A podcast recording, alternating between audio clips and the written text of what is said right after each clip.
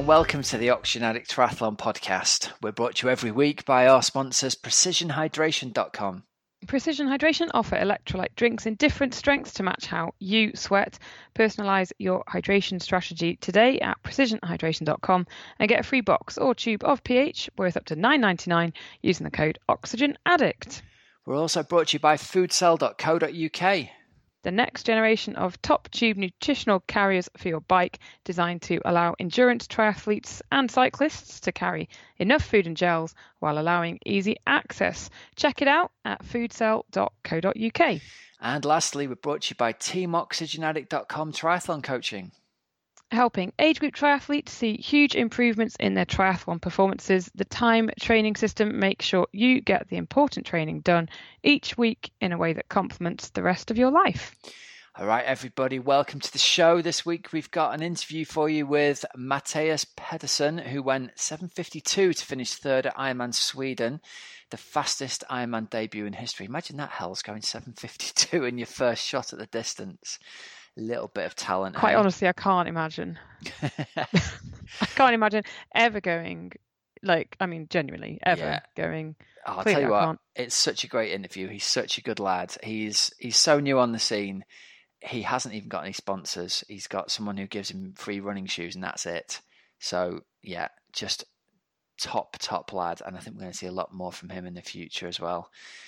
Um, we've also got results from Ironman Italy, where you were, Outlaw I X, where I was, Where you were, yeah, and where where Rich was, yep. yeah, and 70.3 Weymouth, where the weather was.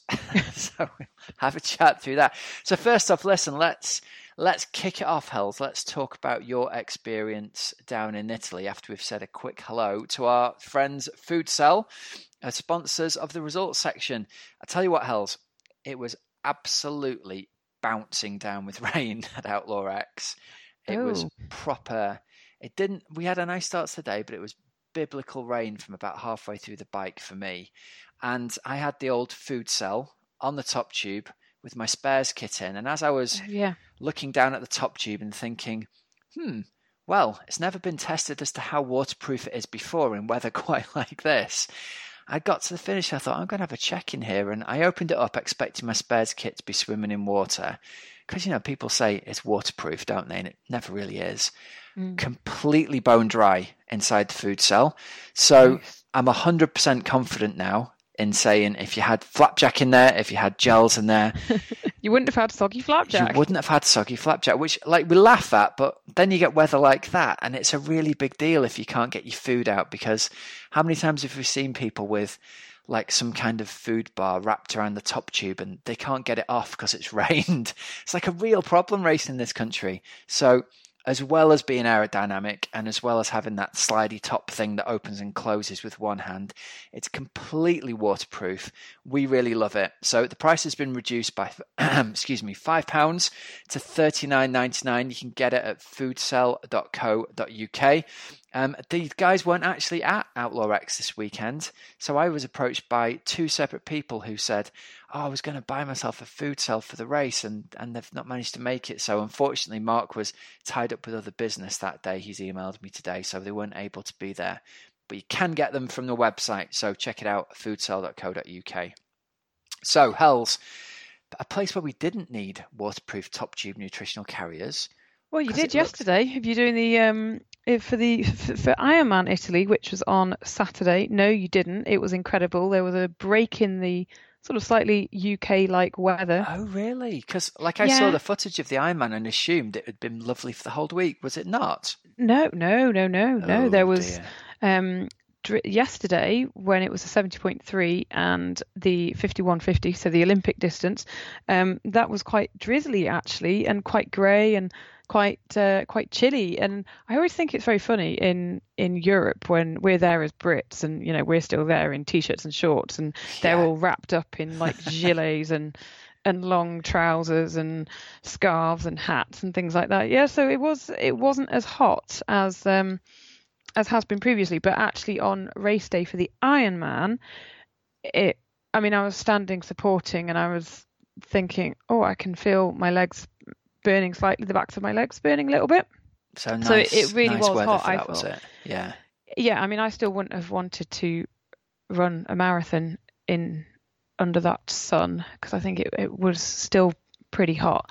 Um, oh, that's but, interesting. And we'll yeah. come to why it's interesting in a bit when we talk about the result, won't we? Yes. Yes. Yeah. I mean, it could have just been me standing there, standing there watching, but um, no, it was. Um, I think if you if you're looking for a uh, later season race abroad, um, flat and fast, but uh, with that comes a lot of drafting. Um, even in the Olympic race, I was I was actually shouting at and ge- I don't really? oh yeah, yeah, I was shouting at. Generally, it was packs of Italian men. It was mainly Italians doing that Olympic race. Okay. And I was just, I, I would sit up and I would, and I was Heckle like, them. you're at, I did. I was like, you're Good actually you. cheating. You're dra- that's drafting. That Love is it. drafting.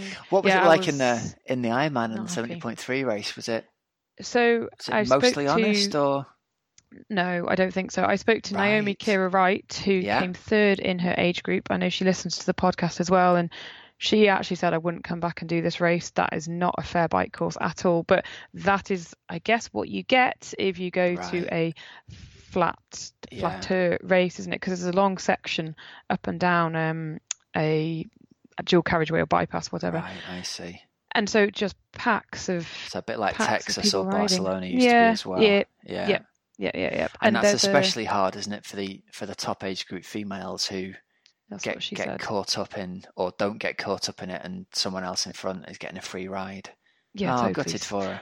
Yeah. So in, in the Olympic race, um, which I did yesterday, um, even then you had yeah these packs of guys kind of coming through, and then you'd get like the odd female age grouper in with them, and you're just like, oh, just do Yeah, one, Yeah, like yeah. you're just cheating. So Totally frustrating, huh? Yeah, yeah. I didn't know you were Um, racing. That's good. Good news. You have a I good did the? Olympic.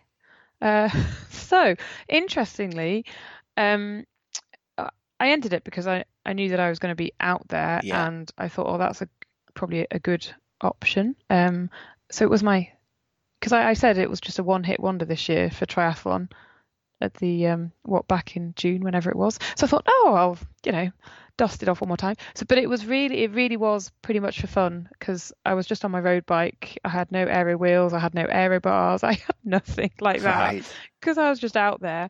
Um, and the swim, oh my god! So sea swim, I was absolutely petrified, Rob. Really?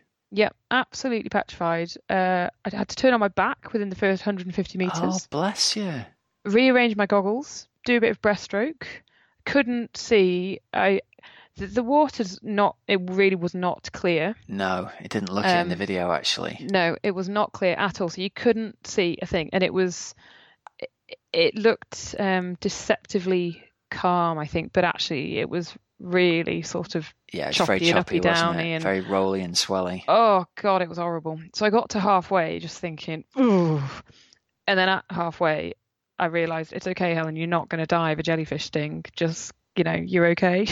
just get your head down and just keep going.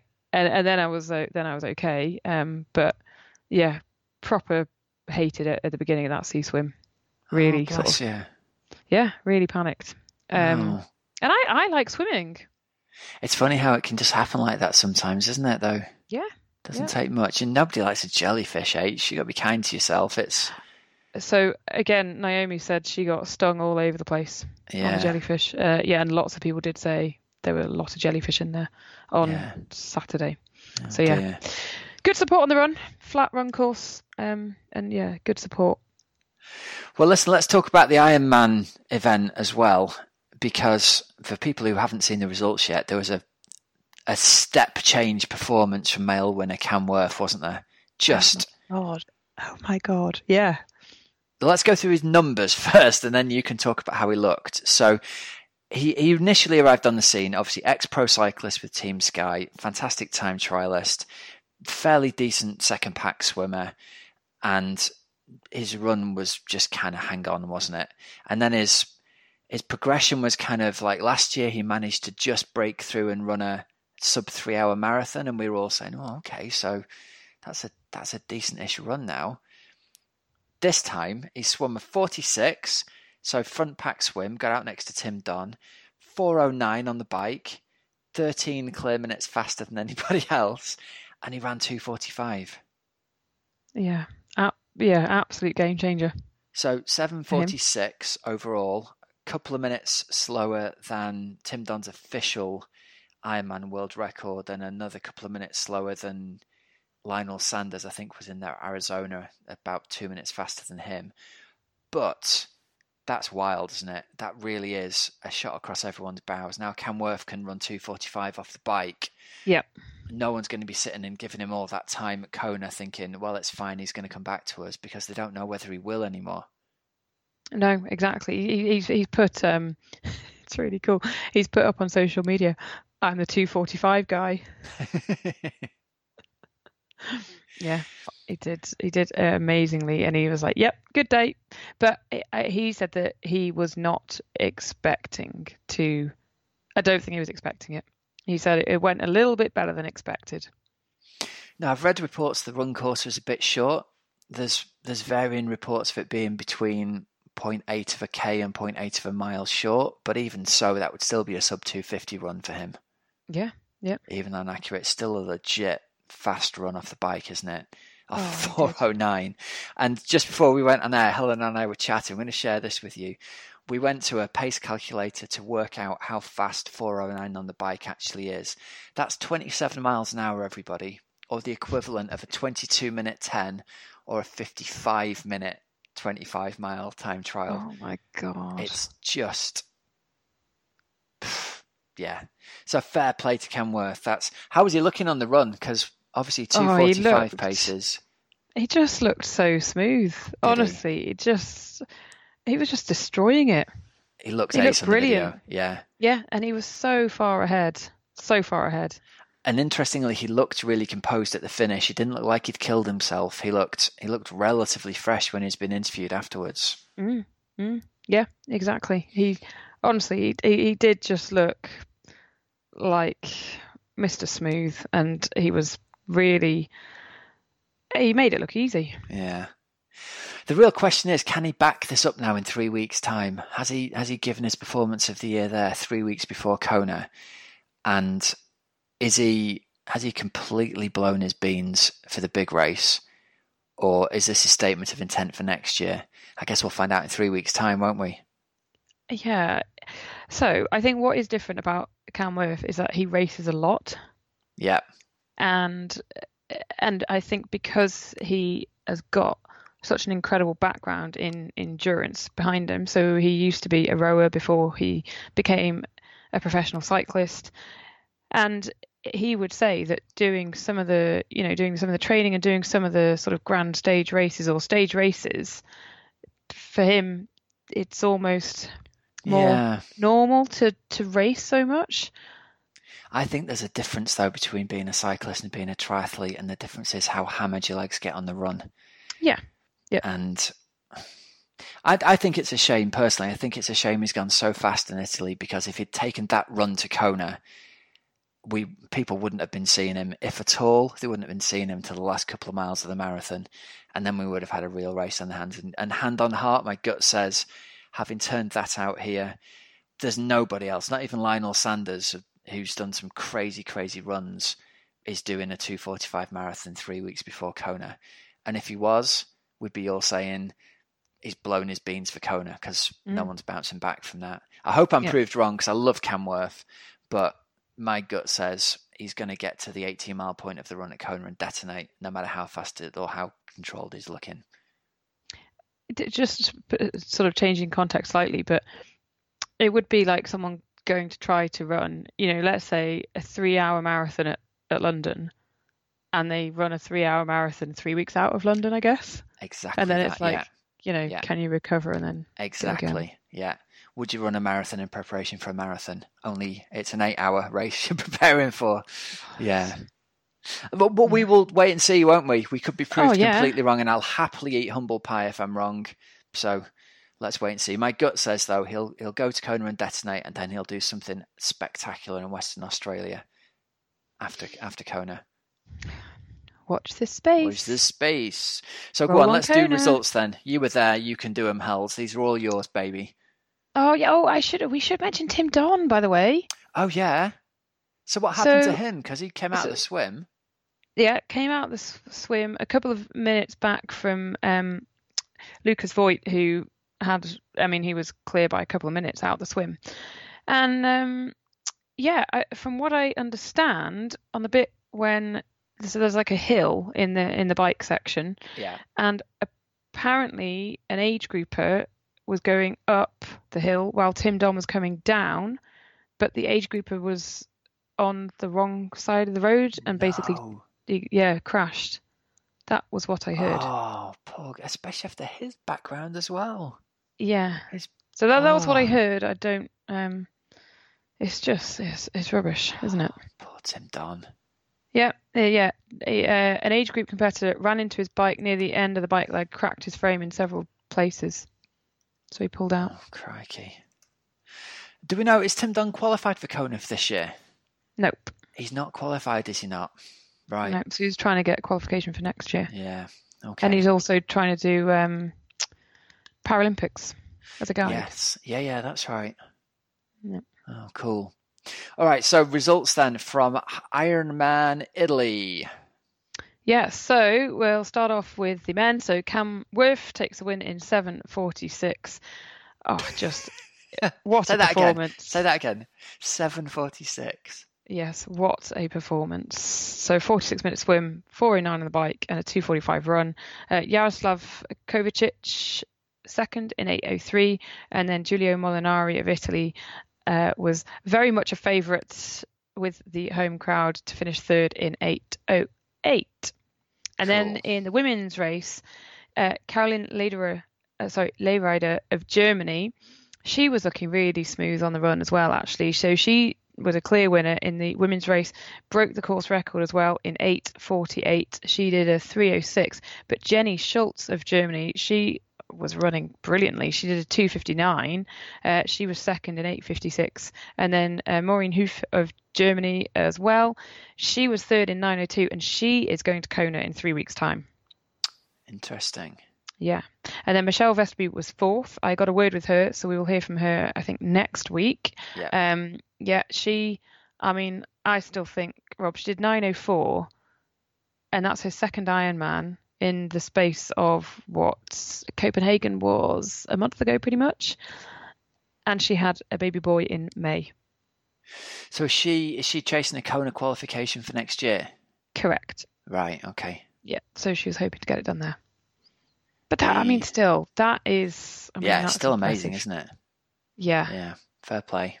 Right. Well, we'll look forward to hearing with Michelle Vesterby next week. Cool stuff. Correct. Okay, so other results then. Outlaw X. So, new event at Thoresby Hall in the UK. Beautiful location, Hells. I've got to say, I think it's the best location I've been to for a triathlon. Like a stunning British country house looking type Pride and Prejudice kind of location. The sun was shining the whole weekend, which obviously helps, but Apart Just- from race day. well, yeah. Start of race day was nice, to be fair. The first couple of hours were lovely, but the day before was just like a classic late British summer day, you know, not a cloud in the sky. It was ace. Um, great bike course, great swim course, great run course. The the swim was ace. You went down like and down and back and then swam around little island with a monument on it and back on yourself and and I wasn't sure how it was going to work before the race, but I think it was one of the you know when changes of direction can be disruptive sometimes, and other times it makes the swim course really interesting. I loved it. I thought it was great. Um, and then the bike course was mainly rolling, I would say. Some Mm. good fast sections, but then when the heavens opened, it just became like you know, and you're just trying to stay away from people because you don't want spray on your visor. Yeah, yeah. Oh, yeah, it was tough old, tough old day out on the bike, and then it dried up a bit for the run. So a really Okay. nice three lap run through like a mix of trails and um, country park and through forests. Great support, like a figure eight type loop. So you passed all the supporters twice in the middle of the loop, and loads of supporters near the finish as well. So yeah, really, really great event. I was really impressed with it. Really- Rich said he loved it. yeah, it was a Yeah. really good event. He did. He did say it was a fantastic, fantastic race. Um, kind of tough, but yeah, but he really, really enjoyed it. Yeah, good, good old honest, good old honest course. I think is the way to describe it. Yeah. Um, and I've got to say thank you to everyone who said hello during the run. I was toughing out one of those teeth grinders of a just get round the run and saying hello to Oh. people, and um, I must have spoken to a hundred people who said, "Oh, I love listening to the podcast." Just had such a nice time chatting with people. It was great. So really super nice, and it's dead nice. You know when you you can be at that point in your fitness where you're really focused on running really fast, and then there's the other end of your fitness where you're hanging out with people who we're all just trying to get each other to the finish line and no one's trying to run fast we're just all trying to run so it was one of those days for me it was great like having a little chat and afterwards there were so many people who were just like oh we got through it you know real sense of camaraderie so it was really good Aw. Well, sometimes those are the best ones, yeah it was it was aren't great they? yeah Yeah. Oh, that's cool. That's really cool. So at the point end of the field, we had wins on the ladies' side. We had a win for Michelle Carson, who brought it in in 4:46. Hannah Peel in second in 4:52, and Beth Wilmot in third in 4:53. Those two, Hannah and Beth, were running on each other's shoulders as they came past me, and it looked like they had a right Titanic old battle going on. Oh, So- did they? Yeah. Oh, actually, it might not have been. It might have been Beth and Shawnee Lovett who finished fourth. They were only 30 seconds apart at the finish. I noticed that there were, I think there were three who all finished within Yeah. about a minute. my feeling is it was Hannah and Beth who were running side by side. I'm, perhaps I'm wrong with that. Okay. I was trying not Oh, to fall wow. over at the time in my defence. So, and over on the men's side, we had a fairly stonking return for form for Simon George, who's who's been out for a, about a year with injury, hasn't he? So great to see him back. He's a previous winner of the Outlaw Half. He did 408 and really laid it down. He was about three minutes clear on the swim, I think, of everybody. Oh, wow. Um, Yeah, and two fifteen on the bike, and uh, I think he ran one seventeen or something from memory on the run to bring it home in four oh eight, and then Jali Bayou in second in four twelve, and Richard Bull in third in four fifteen. Um, so some very fast racing up at the front, but there was something like 15, 1600 people racing. So it was it was one of those awesome days where we had everything from racing snakes all the way through to loads of tri clubs who were using it as like an end of season party, and there was like a real sense of like a real celebration. And hats off to the the commentators on the day who I think they did a brilliant job of being like Duracell bunnies and keeping everybody going right to the end. They were great.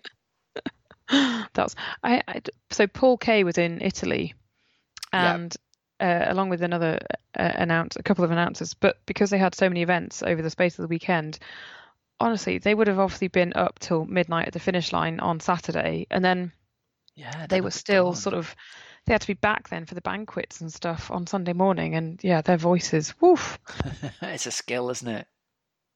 it's amazing, really amazing.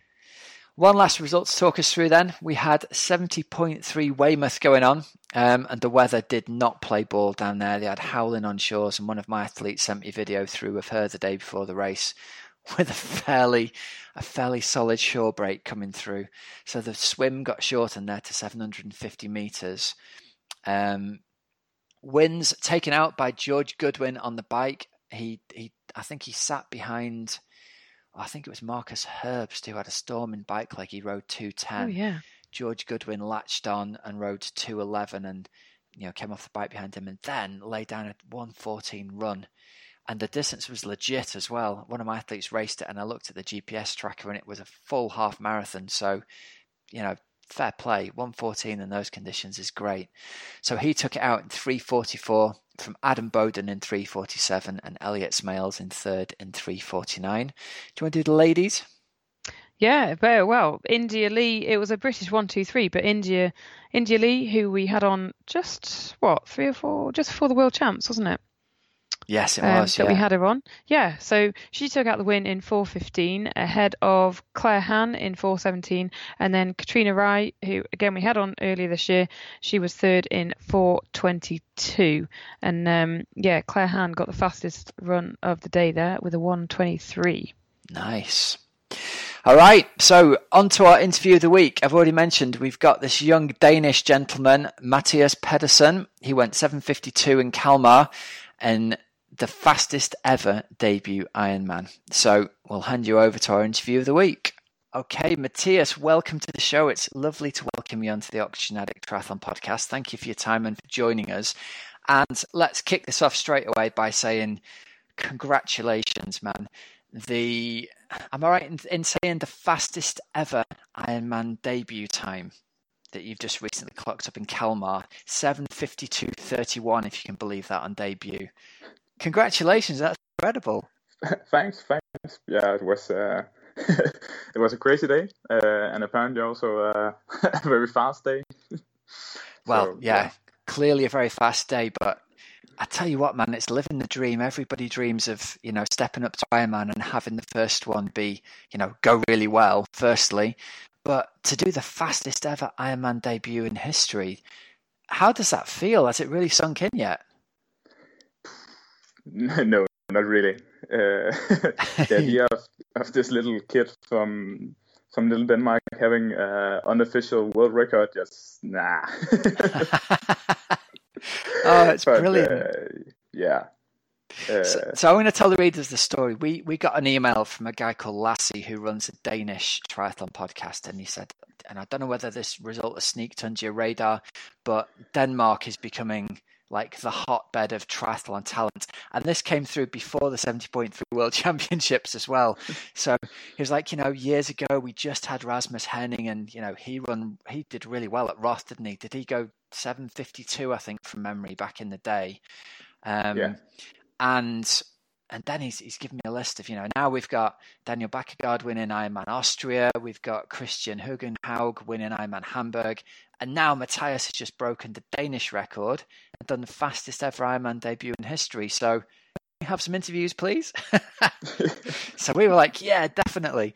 So tell us a little bit about yourself and, and your history. First off, how old are you and how long have you been in triathlon for? And what's what's the story before you stepped up to Ironman? Yeah, I'm I'm 24. Uh, I've been doing triathlon since uh, 2011.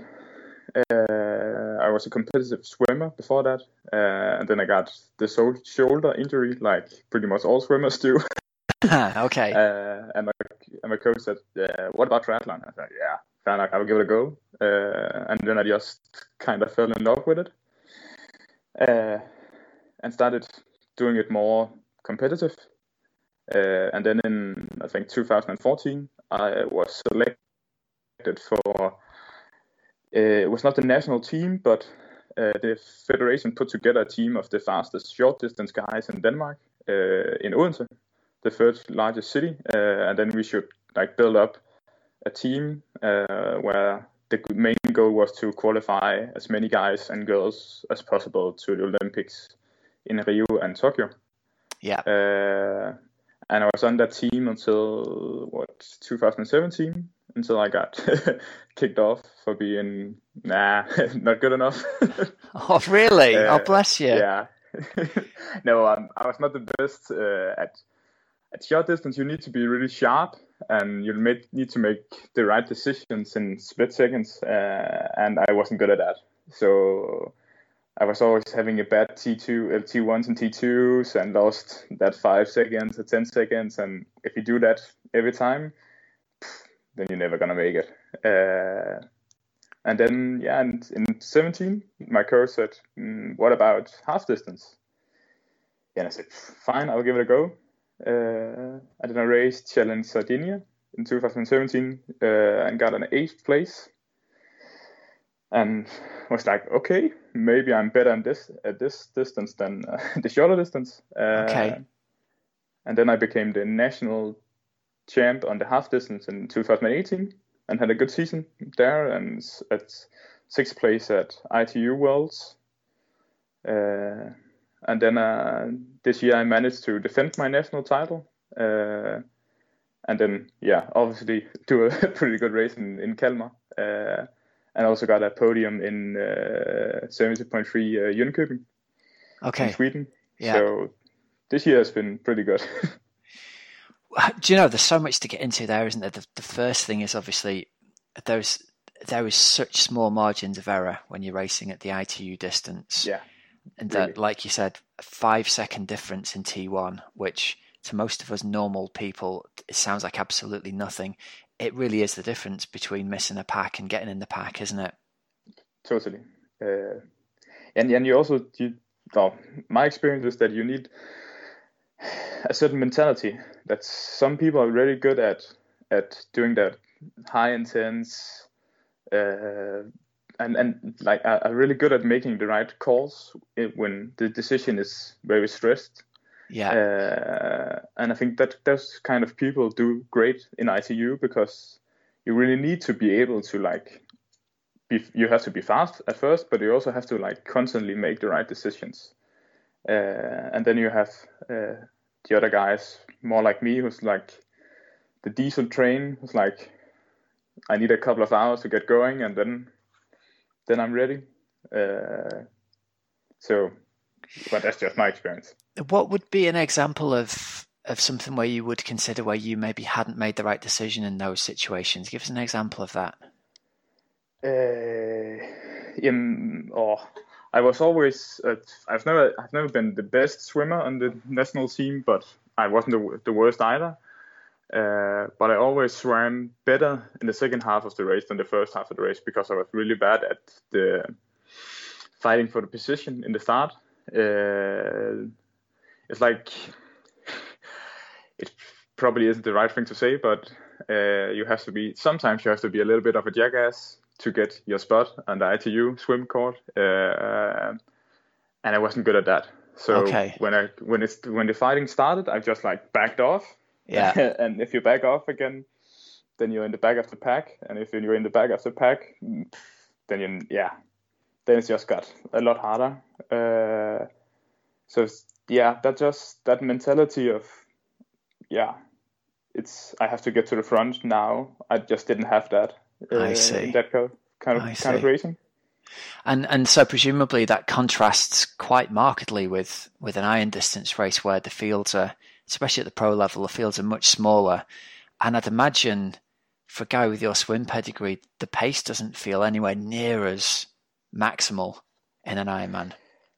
No, I would actually say it's it's it's actually pretty similar in half and, and full distance. Uh, just the main difference is that you you're not fighting anymore. Ah, like, okay. Uh, when when the gun goes off, you still go full speed, and then after a couple of hundred meters, you have found your your spot, and then you just you can adjust your speed. But you, you're still pushing, but you're swimming at your own pace, and there's not a guy pushing you on the right, on the left, and on your feet and stuff like that. Uh, and then it suddenly gets easier because you're not getting interrupted all the time. Yeah. Because where I fell in the ITU, it was it wasn't really swimming because you you, constantly, you was constantly hitting something, uh, and therefore it was just like it was an all-out effort all the time, uh, even though you you not really swam faster than, yeah.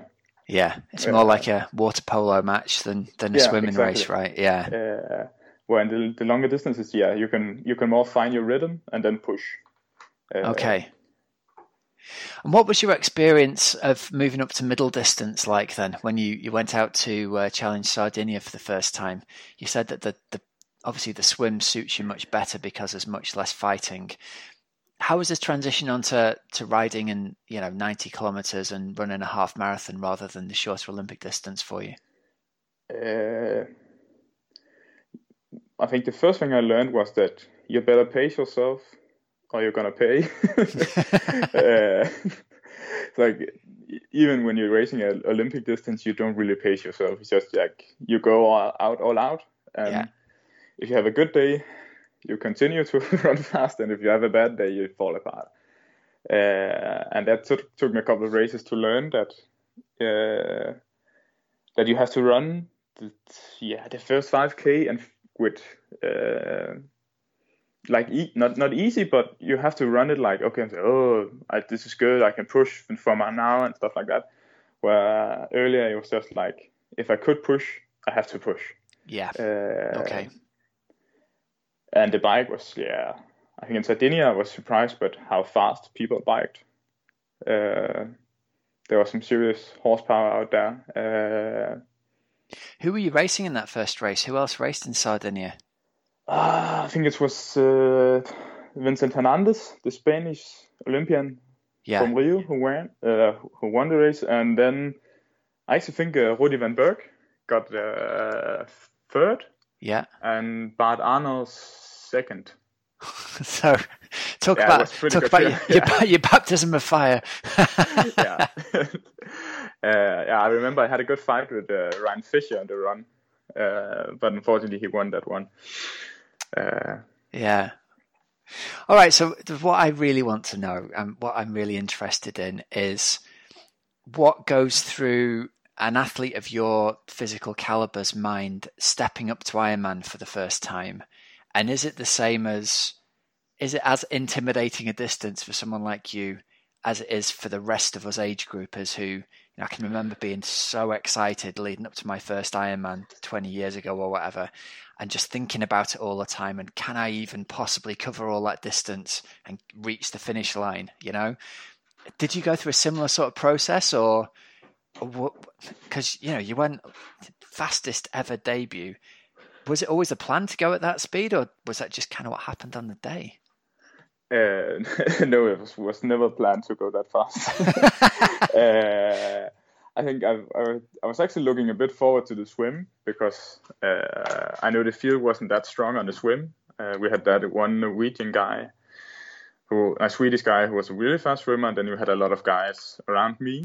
Uh, so it, I actually was a lot less nervous uh, before the start than usual because I'm like, okay, I can still screw this up a little bit and make the front pack on the swim. Uh, and then when the gun goes off, yeah, you don't really think that much. I just swam with the other guys. And when I got to the bike, I remember I was quite surprised, surprised by how fast the other guys was was riding in the, uh, in the start. Uh, how many of you guys got off the bike together uh, sorry, how many of you guys got out the swim together? I'm looking at the results here because you swam 45 minutes for the swim, which Yeah. is pretty mind blowing for most people. But there was a there was a few other guys around you at the same sort of speed, weren't there? yeah, uh, I think there was a talk about the um, there was a lot of current on the, one of the straights that helped us. So Okay, that was pretty much why we swam that fast. But uh, yeah, we were a pretty big group. Uh, I think it was Molinari and um uh, Swedish guy Karl Johan and uh, that's right. Denis Chevrot was with you as well, by the look of things as well. And uh, no, he, he he never came up on the bike. It was only the run. And then there was the Brazilian guy. Oh, I can't remember his name now. Uh, yeah, I've got it. Yeah. Uh, but there, there was a there was a good chunk of you, was there four or five of you all get out together? yeah, we were four people uh, at the start of the bike. Like, uh, or we were, I think we were ten guys out of the water together. But after uh, five k's, we were four people. Uh, I had a pretty good T1, and uh, then I just left. Uh, and it was only Molinari and the Brazilian and the Swedish guy who caught up with me. Uh, so I don't really know, really know what happened with the other guys. Yeah. Uh, and then and then apparently my power meter broke because um, I was riding and then Molinari came up to me uh, and my coach had told me that okay Mathias no matter what the first 50 kilometers you you stick with the front group Yeah. and then you can like see okay fall back and at your own pace and but you you have to stick with the group uh, and I just did that and then I looked down at my power, power meter it's like 380 watts Oh I was no. like, what? that can't be true. And but yeah, and then then I looked up again and said, and then I looked down again after 20 minutes, and then I have yeah 390 average or something like that. And Jonas was like, ah, that can't be true. oh no. so, but uh, but yeah, then I just ignored that and. And yeah, I was quite surprised by how hard, um, especially Molinari, was pushing the pace. yeah. Uh, yeah. Yeah. and then we also got to a point where we had some uh, crosswind, uh, and then I just had to drop back because of like, okay, there's still 130 k's left, and it's not supposed to hurt this much that early. Yeah. Uh, but apparently, a lot of guys went too hard in the start. It looked like because then when I got back into town after around 100 k's, my coach yelled to me that, yeah, everybody's alone, everybody's alone. Uh, so then apparently, yeah, people was just uh, riding alone with one minute in between. Uh, yeah. And that was pretty weird because it wasn't it was a really flat course, so people were supposed to be in packs, but I don't know if the crosswind and stuff like that just blew it apart. Yeah. Well, there were a lot of very fast rides that day, weren't there? But it looks like maybe maybe a power meter was right. Maybe you did ride for the first hour at 380 watts, and everyone just blew to bits and yeah. did what they had to to survive to the end. Yeah, I I I think it was wrong because I've, it ended up with 340 average, and I think that's that's still pretty high. For pretty high, isn't it? Yeah. uh, but yeah, it, it, was a really fast day. Uh, Boris who rode like four three, that's just like yeah, really crazy. That's an unbelievably yeah. fast time, isn't it? Yeah. Did you have uh, um, Did you have any expectations before the race on on what kind of bike time you might do? Because I'm I'm presuming, like I said this before to you, I'm presuming you just want to finish your first one. That's that's the big goal, yeah. isn't it? Just let me get me to the finish line, even if I have to walk the marathon. So I'd imagine going full gas for the first 50k. Were there some doubts in your mind at that point? Yeah, a little bit. Uh, but then again, it was just like stick to your own pace. This is what you have trained for you've trained so hard for this, like you're just yeah, just have to get to the finish. Uh, and then uh, I started seeing when we got into the town after yeah 100 k's that some of the guys from the front group had dropped back, and then suddenly it was like okay. I'm no longer the drop guy in no man's land. I'm actually gaining on the other yeah. guys. Yeah. And then you get the confidence to just keep riding. Uh, but we yeah we hadn't really looked at any time splits before because we knew that because if if there was a lot of wind, it's pretty slow. I think last uh, no not last year but the year before last time there was a pro race for the men. Uh, Patrik Nilsson won it in eight eight ten or something like that, and rode four thirty. Yeah. Uh, so it's and one then, of those courses, is it, that's really susceptible. If if the wind's in one direction, it's really quick, and if it's in another direction, it's really slow. Yeah, it's, it's really so we couldn't really yeah. set any time. It's just like oh yeah. The plan was to go 300 watts, but that kind of flew out the window with the power meter. so it was just on on, on gut feeling. Uh, but yeah, it, it helped a lot that I, I started catching the other guys because then you're like, okay, it's not that bad. Yeah. Uh, okay. And where uh, where did you get off the bike? Where were you in in terms of um, position overall when you got off the bike? Then I think it was fourth. Okay, uh, so you picked your way through a good few of them at that point. Yeah, uh, and I had oh, I think a couple of minutes to Markus Liebelt, the German, and then a couple of minutes again to uh, the Swedish guy, and then we had I think nine minutes to Boris. Uh, and the plan was to go out in I think four or three pace or four uh, four minutes around four minutes per kilometer.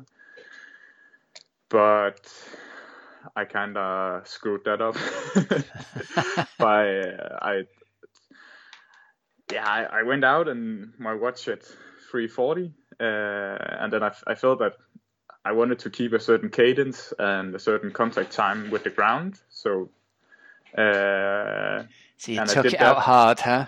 Yeah. yeah, I took it out really hard, and and my excuse was that it's yeah. If if I if I slow the pace now, I also slow my cadence. Uh, so that was kind of like the excuse to myself to go out hard. Yeah. Uh, okay. But but also because at that point you're like, I wanna contest for the win. Yeah. Uh, and then I so I had to try and and see okay can I gain time on these guys or are they running just as fast as me or, or what's happening.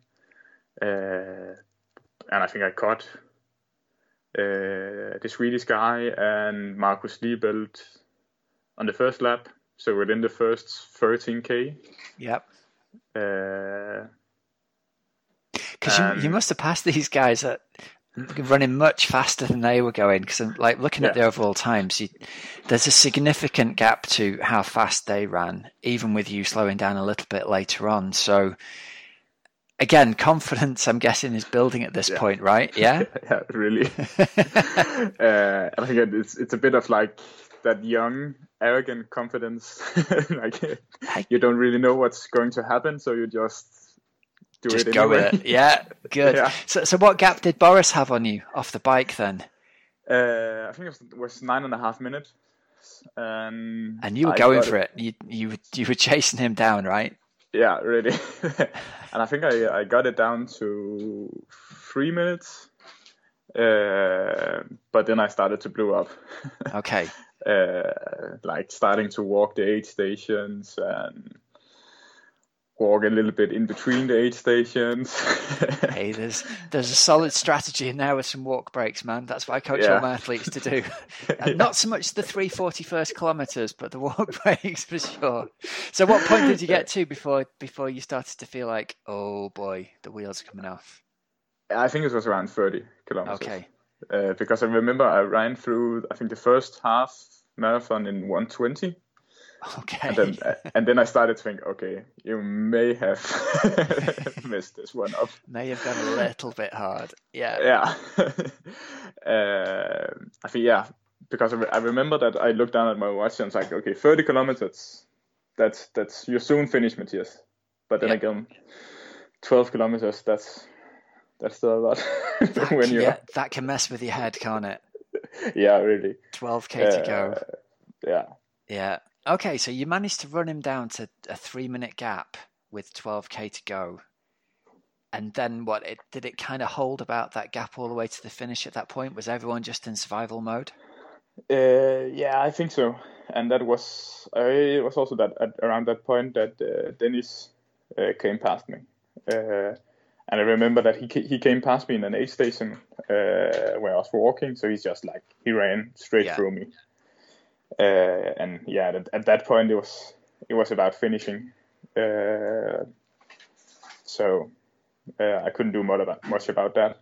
Uh, I knew from I had my coach up there, and he uh, he had told me that that they were coming from behind, so I knew he was coming, but I still couldn't do anything about it.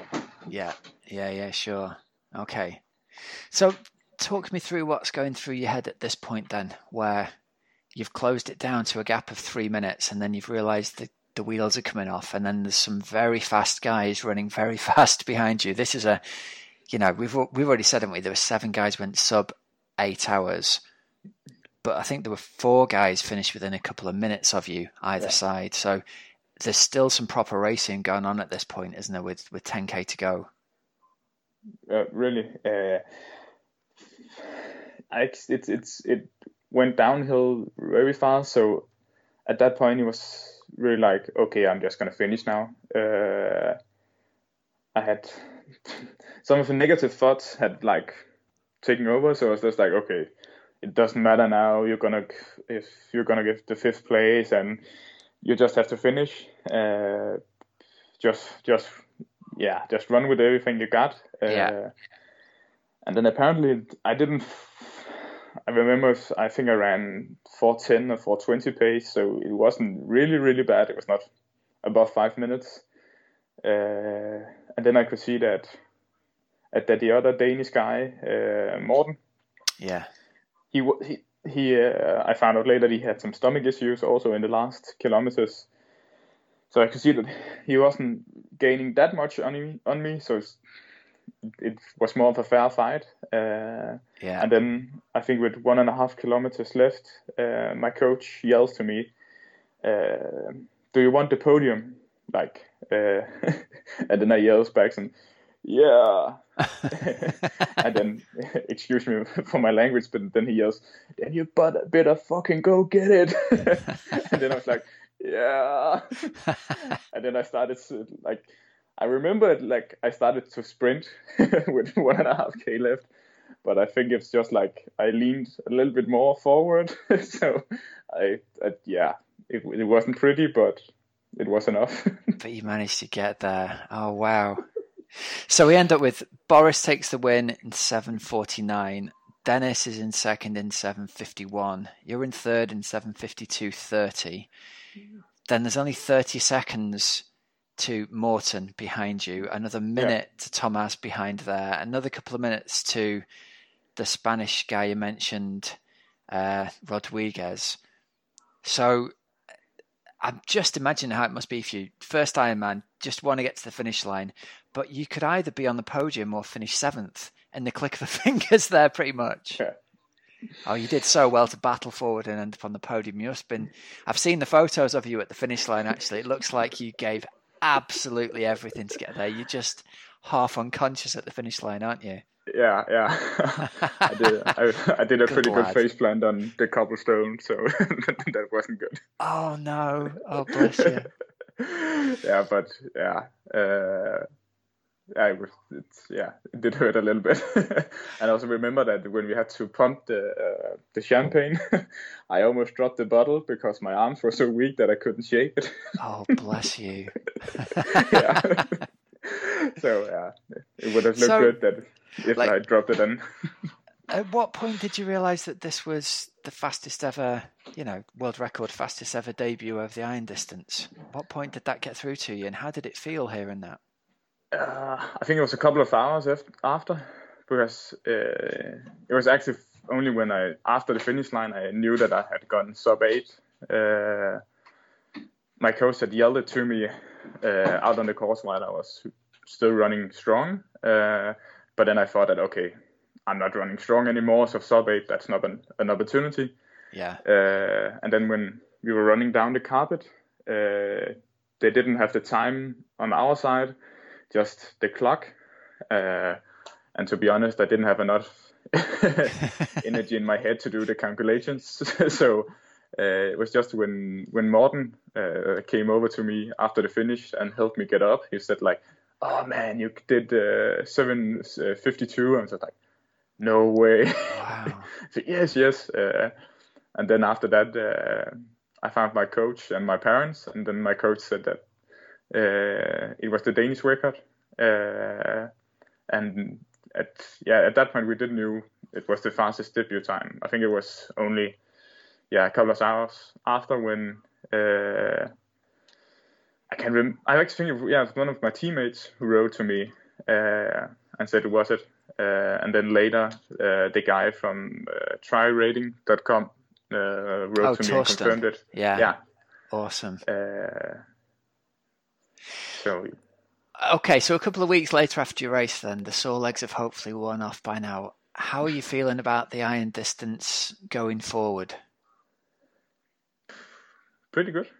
Uh, yeah, I bet. yeah. No, uh, I actually it's so good that I will do another one in what four weeks. Oh really? I'll do uh, Which one uh, three weeks. Ironman Barcelona. Okay. Uh, yeah, I think I I still have a lot to learn. I still made a lot of mistakes, uh, so I'm yeah pretty motivated to to put together a, a better race on the distance, uh, and just yeah see if if I just was really lucky this one time or or if I can be this competitive. Well, I'm sure there was some luck involved, but it wasn't luck that gets you to a 7:52 finish, man. That's that's some serious potential at the iron distance race. Were you were you a fan of Rasmus Henning growing up? Was he a particular athlete you yeah. looked up to? Yeah, of course. You you, you can't be a Danish triathlete without yeah, looking right. up to Rasmus Henning. Have, have you met him? Uh, yeah, a lot of times uh, since I uh, got better and, and started doing uh, bigger races. We ran into each other uh, a lot of times. Yeah uh, I also think he was commentating the Danish uh, half distance championship where I won this year. Oh, cool. Uh, so yeah, but have you, but have I haven't spoken heard to him. him. I was going to say, have you spoken no. to him since you broke his record? no, I haven't. oh, what a shame. yeah, uh, I think he he did an, an a comment on Facebook about it. He was uh, truly inspired by how fast Danish guys were now, but I think that was all. Uh, but nah, he's a good guy. I think Yeah. he will just be proud that that we are still pushing it. Yeah, yeah. Well, let- let's go on to that then, because it sounds like you know Lassie wrote in his email there really is a golden generation of Danish athletes on the roll. Off the back of Gustav Iden winning the seventy point three world Yeah. champs and Kristian Blummenfelt in fourth, and the both of them nailing podiums left, right, and centre at ITU distance still. Do you guys feel as though there's a real a real energy in the Danish triathlon scene at the moment? Yeah, I think so. I think there's a lot of uh, healthy competition. Uh, it's it's still a pretty small community, so everybody knows each other and everybody's pretty good mates. Uh, I like I train pretty, much every day with Daniel Bekkegaard, uh, uh, and also have done a lot of races with uh, uh, and and we yeah have a really good time when we're not racing. Uh, so I think that's that's like the main secret that there's no bad blood between any of us, but Yeah. we still want to beat each other. uh, so so we in, in a in a healthy way we push each other to to constantly be better uh, while still uh, having a good time and enjoying a beer or two in the off season together. Uh, so I, yeah, I, I think that's a part of it, uh, and then also at that we have a lot of guys moving up from the ITU distance uh, to the longer distance because uh, we didn't don't really have the funding right now to have a lot of guys on the short distance. So you have a lot of guys with really much talent who's now Yeah. being pushed further up in the system. Uh, I think a, a guy like Daniel Bekkegaard would also, if if he had stuck to short distance, he would also be good there. Like, and we have another Danish guy, uh, Miki Taagholt. Uh, he haven't he hasn't really been lucky enough in his long distance races, but he's an absolute animal. So uh, and he's also a guy who was pretty good on the short kiss, uh, the short distance. Uh, and I think when he when he finally finds his luck and nail uh, a longer distance race, it's gonna be yeah. I think you were going to talk to him as well. Yeah, yeah, absolutely. Well, you were still young. You're only 24. You're still at university at the moment, albeit doing a master's degree. How hard is it trying to find a balance between, you know, trying to make a living as a pro triathlete, even for someone like you who's been out and done a world best in the first Ironman distance? How hard is it for you to attract sponsorship and, and make a living from it? Uh, really hard, to be honest. Uh, I think we are.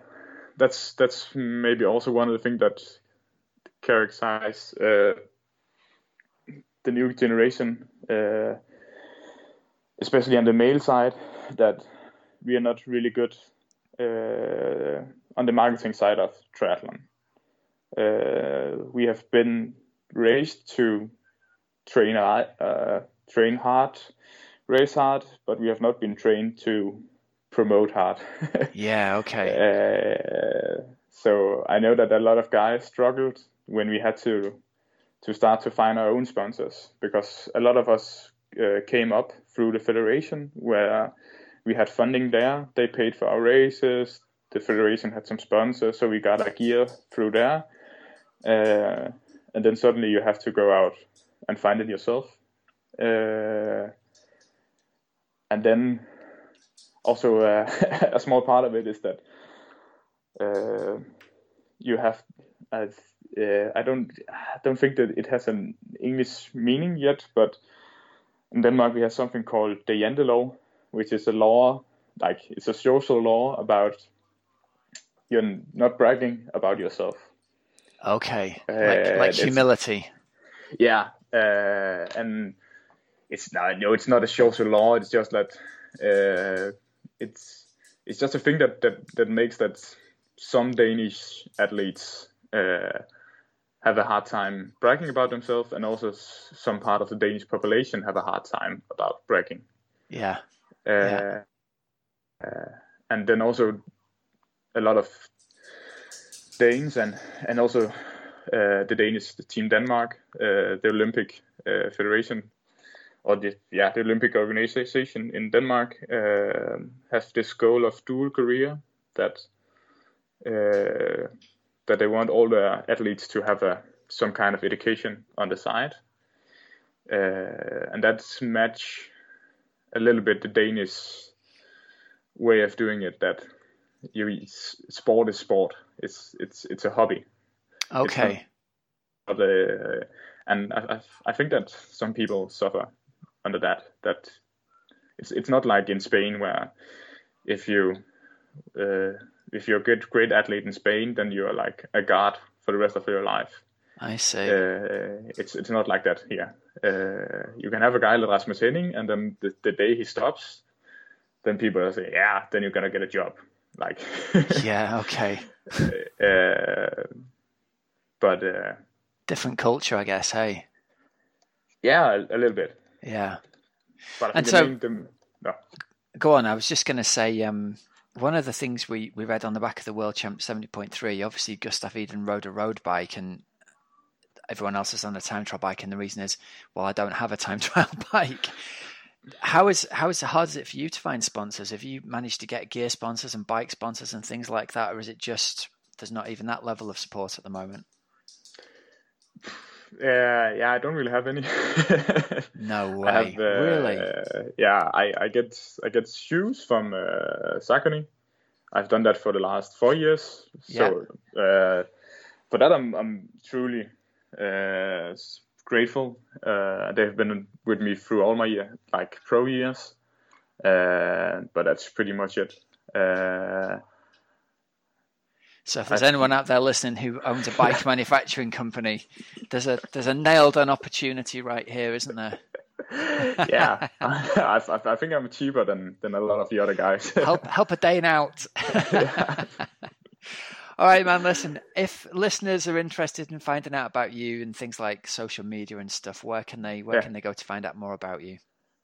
I think it's pretty. Uh, it's uh, mainly on Instagram. Uh, where I have account under my name or Mathias uh, Try, if my username. That's where I update the most. Uh, but I'm also on Strava uh, if you want to follow my training. Uh, and I upload all my training on Strava except swimming.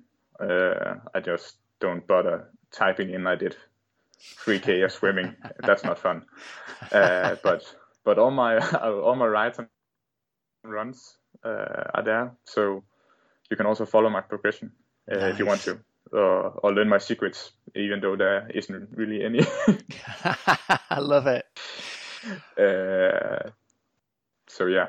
Awesome stuff, man. Well, listen, thank you very much for your time coming on the show and congratulations again. That time again, 7.52.31 for the fastest ever debut. I can't wait to see how fast you can get, man best of luck in uh, Barcelona, and we will really be following your progress, my man. Take care of yourself.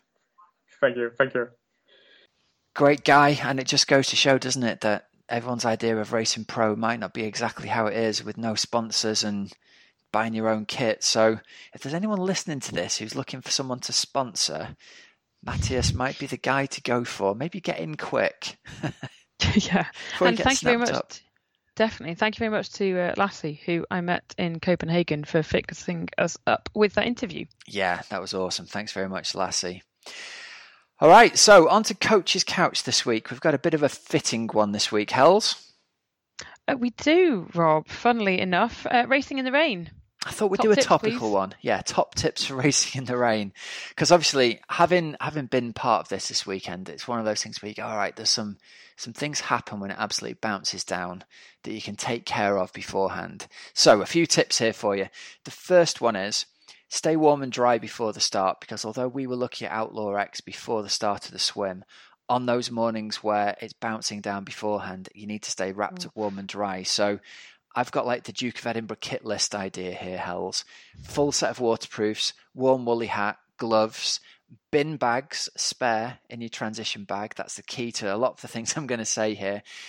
we talked to a few people in the briefings beforehand who actually came up and said things like, Where am I supposed to get carrier bags from? I haven't brought any with me. We're very worried about not having plastic bags in case it rains, so always have a few carrier bags or bin bags stuffed into your transition bag. The tip with this is the first thing is all the kit that you take off when you get into your wetsuit, put it in a bin bag and then put that in your transition bag. And wherever the kit storage is, uh, at Outlaw X, it was in an outdoor area, and you know, in a lot of races it will be as well. Your dry clothes then are not going to be wet at the end of the day if they're stuffed into a bin bag. So happy days. You get to the end of the race and all your clothes are dry to put on.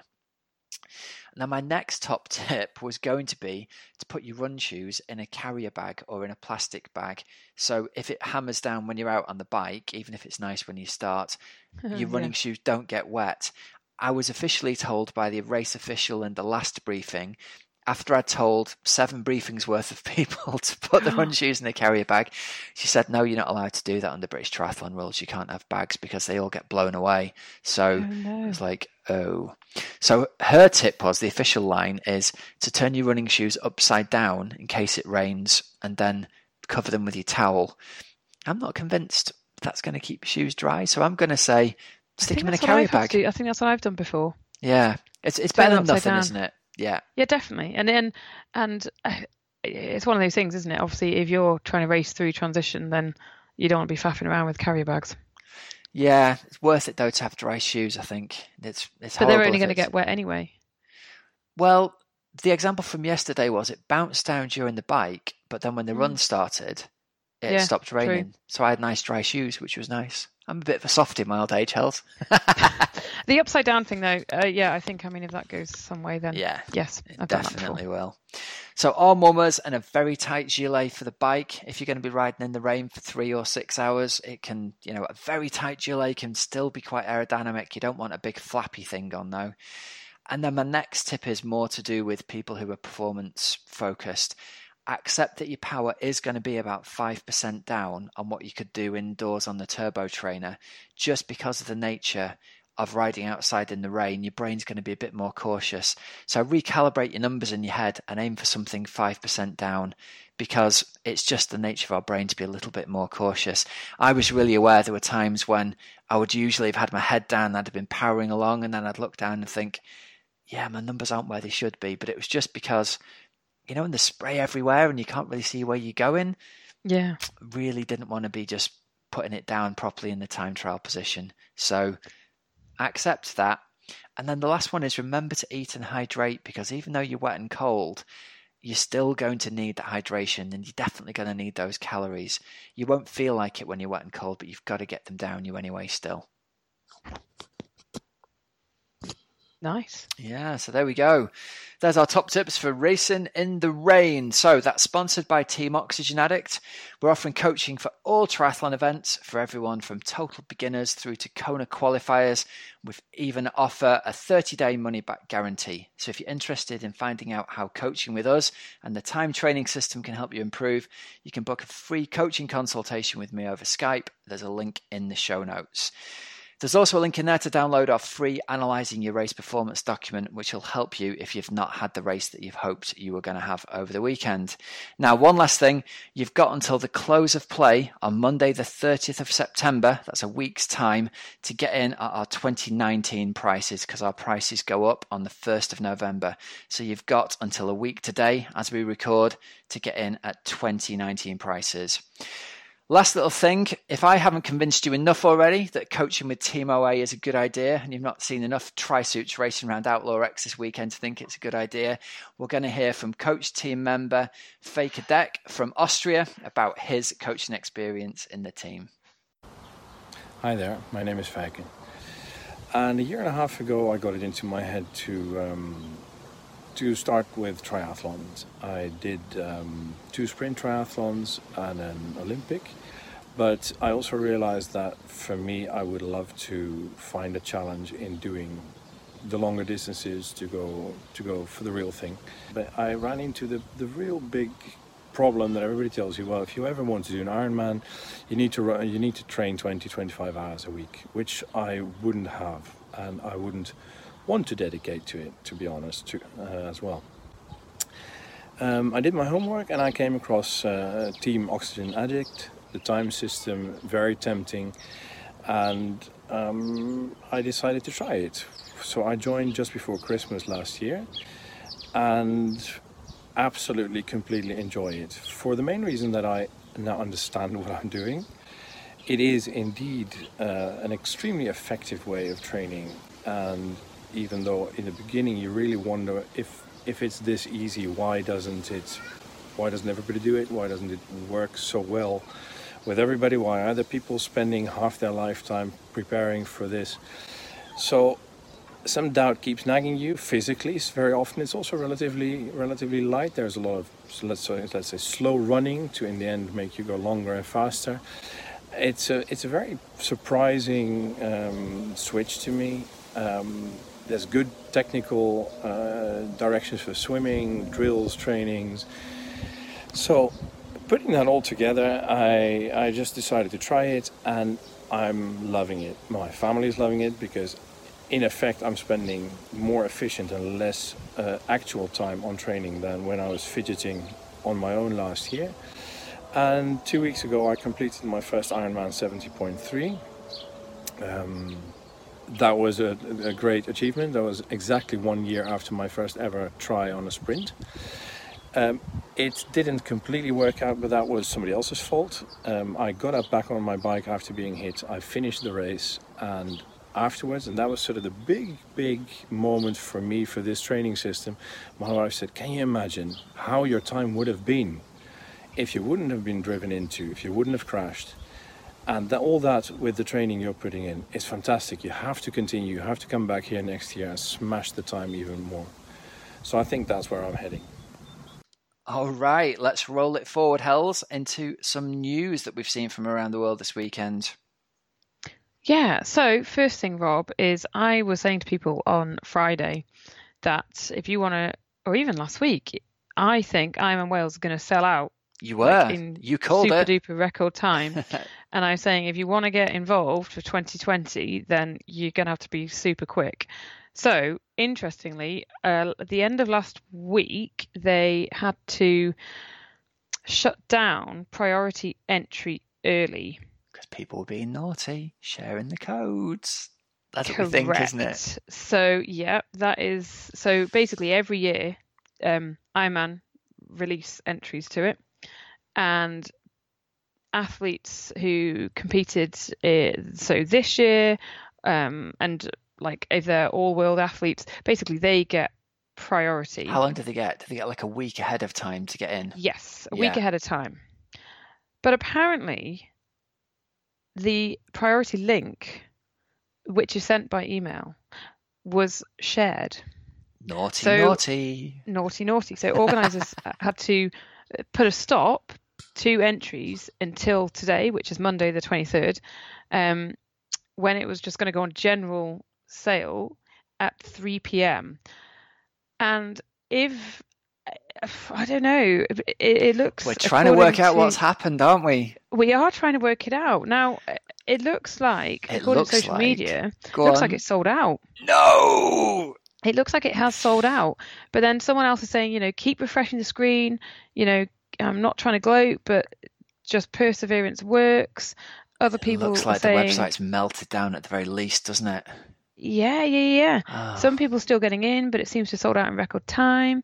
Um, and then other people are saying, you know, how can you possibly call this general registration when at 3 p.m. release time it's immediately tier four and then sold out? Well, other, it looks you know, like if I'm you want to get into Ironman Wales, looks like you need to get on it now, guys. Get to the link and try and get in. Because I think like it will be, be, by the time you hear this. Yeah, it might be uh, it'll be gone. it'll be gone. But don't you think, Rob? That's interesting. So it's going to be the 10th anniversary in 2020. Yeah. And pretty much even someone actually Hugh Dolphin was messaging me before and he said in 2016 he could pretty much still rock up you know the weekend of kind of and get in times have changed and I think now, it's got a lot to do with the fact that the weather was so nice. There was such good footage of it on the internet, and people have gone, that looks like an incredible race, beautiful scenery, let's get in it. Times have changed, hell. Looks like times have moved on, and it's so good, and it deserves to sell out because it's a fantastic event. I think Yeah. it, there was the events like that that are great and they're supported year on year. People are going to want to go and race them, and they'll thrive. It's brilliant. Love it. We've got accommodation booked, Brill. so I'll be down there. Love it. At this point, I'm going to give a quick shout out to our sponsors of the new section, Precision Hydration. Hells, do you know what I did at Outlaw X this weekend? Go on. I carried extra salt tablets with me around the run oh. because I thought I'm going to need these as I go around. I can feel the twinges in the hammies. I'm going to take extra salt tablets. So I had a whole one of their blister packs, which must have 15 tablets in. And I was thinking, great, I've got myself covered here. But the thing I hadn't reckoned on was how many other people I was going to pass who pulled up with cramp and jumped two feet in the air and the hammies went or the calves went. And I could stop and give them a free precision hydration tablet to try. Here you go, mate. Do you want a salt tablet?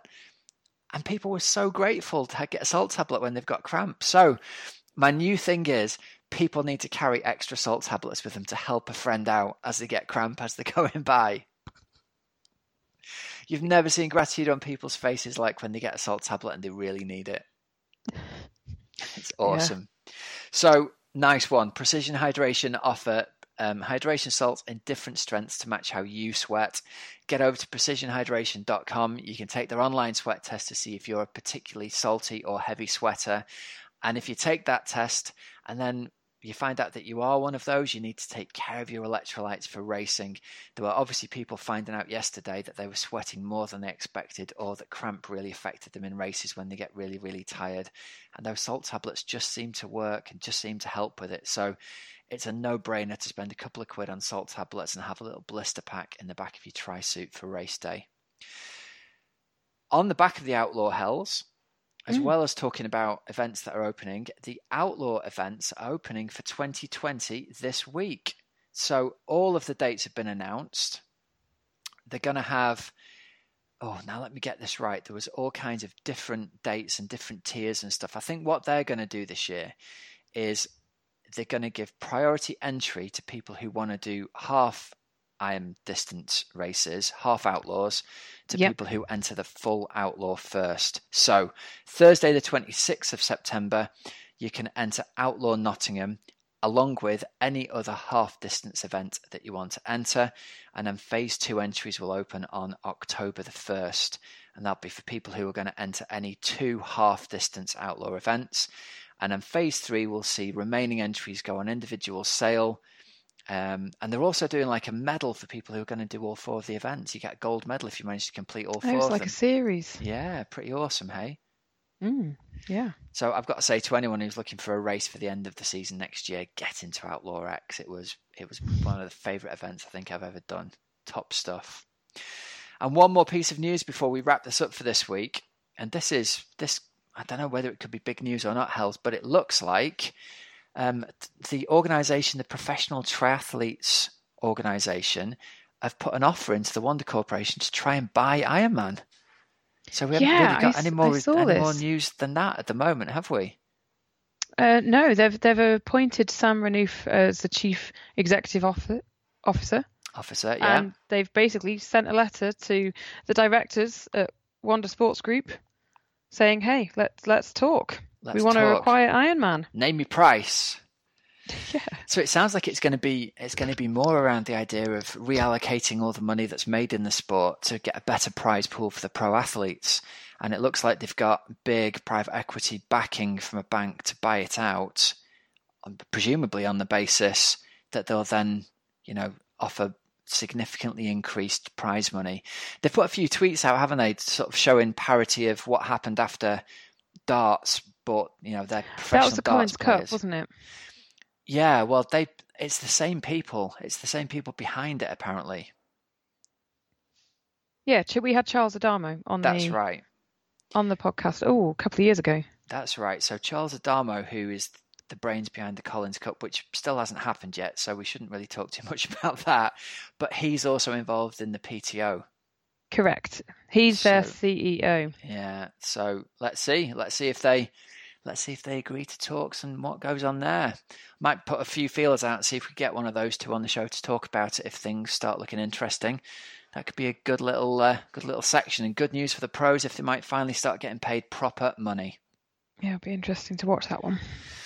Cool. Well, that just about wraps us up for this week, doesn't it? I think it does. I'm going to go and do a whole load of smelly washing. Oh, me too. I need to get the washer on yesterday. oh, the joys of travelling back from a race, hey? yep. I love it. All right, everyone. Uh, thanks very much to our sponsors, precisionhydration.com, foodsell.co.uk, and teamoxygenaddict.com.